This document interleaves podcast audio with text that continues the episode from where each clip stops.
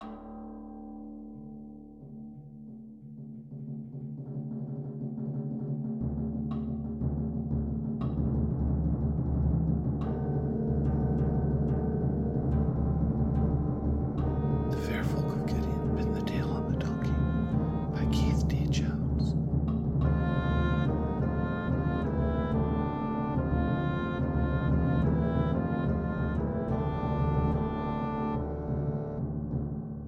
Chapter 8 The Rules of the Game. The penthouse apartment? Huge. Must have been at least the top three floors of the building. There were living rooms and dining rooms and a billiard room. Great hall, formal ballroom, big enough for several hundred guests, plus 20 piece orchestra. Kitchen, bathroom, not as many of those as I would have thought. Visiting room, recreation room, in addition to the billiard room, library. Seen real libraries that are smaller than Del Morgan's private collection. Okay, I take that back. The apartment must have been more than the top three floors. Never was a good judge of that kind of thing, and contrary to what you might be thinking, the inside was not larger than the outside, meaning this isn't Doctor Who, okay? It was a very well designed place, and everything fit. It wasn't like suddenly finding the outside was really the inside of a box sitting on a beach. The apartment was huge, but it was still an apartment in the city. I mean, sure, just try and find the building on a map, but once you were inside, everything made more sense in some places I've been. But why? If you could fit the city in a bottle, then why bother coloring inside the lines, right? I don't know. I've given up trying to understand these people. It's a fad, like slumming. Not coloring outside the lines for the fair folk. That takes skill. So, yeah, the apartment building required a sustained level of commitment if you wanted to live there. It was a true sign of your station in life, or something like that. The other reason I'm not sure how many floors the place took up is because I don't think I ever saw the whole thing. I mean, there was no tour. Nobody showed me around and told me what was what. I was simply left to my own devices to figure out what went where. After Del Morgan did that little stunt where she ripped out my heart, I didn't see her again for days. It's also why I figure I never saw the whole place. I mean, of course I went looking for my heart. What do you think I am, stupid? I want my bloody heart back. She took it like she owned me. Getting my heart back was high on my agenda. Thing is, I never saw any part of the place that looked like Del Morgan's personal chambers. No private study, bedroom, bathroom, that sort of thing. Okay, I know what you're thinking. The whole place was her personal residence. Yeah, well, that just shows you need to hang out in opulent homes more. See, there's personal, and then there's personal. The parts that are on display so everyone can see how wonderful you are, and the parts that are really none of your business, like private bedrooms and the ever popular private study. Never found any of it. Nothing that looked like it was really her private rooms. And I looked. Oh, they were there, I know that. Figure what happened was that I was not allowed to notice them. Take that staircase over there. What staircase? Oh, never mind. There were no doors I couldn't open. Del Morgan didn't want me turning a knob. She hid the whole fucking door from me. Crazy? Oh, I don't think so. See, there was something else I couldn't find. The front door. I looked for that, too. Couldn't find it, didn't notice it. Oh, yeah, I was trapped in this place. Also, I couldn't talk unless spoken to first. This went right in line with that, I figure. That was freaky, not being able to talk. I mean, sure, it wasn't as if I'd done a lot of talking of late. I mean, being all alone on that beach, who was there to talk to? But see, there's a difference between not wanting to talk, not being able to. On that beach, I could bark at the moon to my heart's content. I could stand on that beach, throw my arms wide to the sky, and scream. Working for Del Morgan? No, no way, forget it. So I woke up on that couch, all crumpled up. Del Morgan was gone. Rohana was gone. Oh, never mind. The blood stain was gone. My clothes were still a mess. Ugly, ripped, stained, smelled too. But I was still there. What was I supposed to do? Finally clawed my way off that couch and started to do a little exploring. Didn't know what hour it was. The day? Forget it. I wandered through a whole mess of rooms, all descriptions. Found my rooms. Nobody told me they were my rooms, just sort of claimed them. Maybe that was just part of the deal, like not being able to talk and not being able to find the front door. Found the kitchen, well stocked. Nobody ever told me what to eat or what not to, so I just took whatever I felt like. Something looked yummy? Well, I just claimed it by divine right of conquest, manifest destiny, and all that. Never should have left it where I could stumble across it. That's what I say. So that's how things went for a time. Never saw Del Morgan. Just wandered around, exploring the place, looking for my heart when I felt like it, looking for the door. Slept when I was tired, ate when I was hungry. Avoided the evil twins as much as possible. Yeah, I know what I said. They're not twins, not even related, don't look anything alike, or grossly different, or any. Oh, God, I think I'm going to be sick.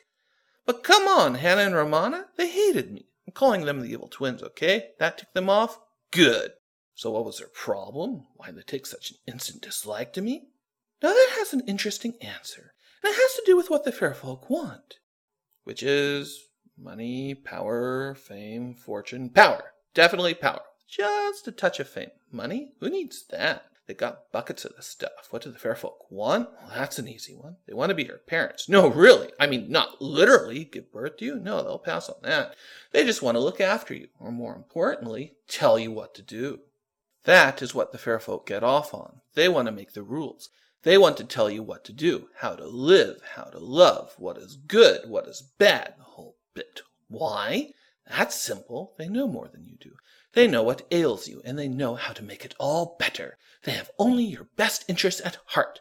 To be more exact, they want only what they believe is best for you, and they do know what's best for you. They've been around the block a few more times than you, as I've just finished explaining. It's what they argue about, fair folk. They argue and bicker and fight over which of them gets to make the rules, which family really knows the best way to look after all of us. Wars get started over this kind of thing. Well, not exactly chess, intrigue, the whole thing I was telling you about. They don't go to war, but sometimes the people they're looking after go to war for them. Does one family's interest in being right get in the way of actually doing what is right? Course not. They're the fair folk. Why, they would never let such a thing as their arguments over the best way to look after people actually cause people harm. No, they would never let such a thing happen. So, how do they enforce their will? Sorry, their benevolent leadership and moral guidance over all the people of all the lands, both real and wholly imaginary. Do they go out and conquer? No, of course not. That is what the common market's for. Can you imagine such a thing? One place where all people can meet and do business. It's what makes the world go around. And if you doubt me, just remember that one of the root causes of the American Revolution was over the taxation of trade. Do the words Boston Tea Party ring a bell? They should bunch of smugglers and merchants discovered that England was going to start enforcing the tax on the importation of tea, and the hilarity ensued. So imagine a place where you can go to get anything, absolutely anything. Now imagine that not everyone knows about it. Why, you might be the only one. You might be able to corner the market.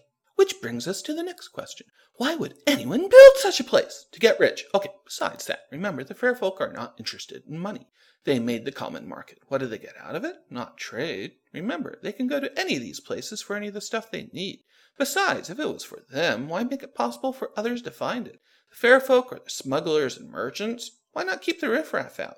Because they want all those greedy little bastards to come to market, to want the market, to discover that they cannot live without free access to the market. You want to do business in the common market? You're going to have to abide by a few rules of fair trade. We're all interested in fair trade. Of course we are. You want to continue coming to market? You're going to have to abide by all these other rules as well. We only deal with civilized people. You are civilized, right? A civilized person would accept the rules of fair trade, would accept the high standards that all civilized people must abide by in order to remain a civilized people. Eternal vigilance is the watchword of a cultured mind, and that is what the fair folk want. Which brings us by and by back to Hannah and Romana. They are the people of Minor Darmon. I may have mentioned that Del Morgan has acted as an advisor and patron to Darmon in exchange for her support. Well, let's be honest here. In an effort to curry her favor, the people of Minor Darmon gave Del Morgan the services of Hannah and Romana. Volunteers, of course. Remember the rules of civilization? See, on the whole, they tend to be more beneficial to some groups than others. As long as Del Morgan looks favorably on the people of Minor Darmon, she will insist that the rules of fair trade, as well as the rules of civilization, continue to benefit Darmon. Which brings us by and by back to me. Del Morgan acquired my service Okay, let's be blunt here. She bought me like a fish or a six pack of beer because she felt like it. I was nobody's gift. It certainly wasn't my idea. But what does that matter? Obtaining me has caused the people of Minor Darmon some small concern. Could quite possibly mean that Del Morgan has taken interest in us. You and me. All of us. Darmon could be on the way out. That's a thought for much concern. My existence has probably caused the leaders among the people of Minor Darmon many a sleepless night. They've got to get rid of me, or at least destroy my reputation, and do so without Del Morgan catching on that they are up to something. So there I was, strange new world, forcefully in the employ of one of the fair folk, my very life resting on her slightest whim, and the household staff want to see me fail. Isn't life just grand?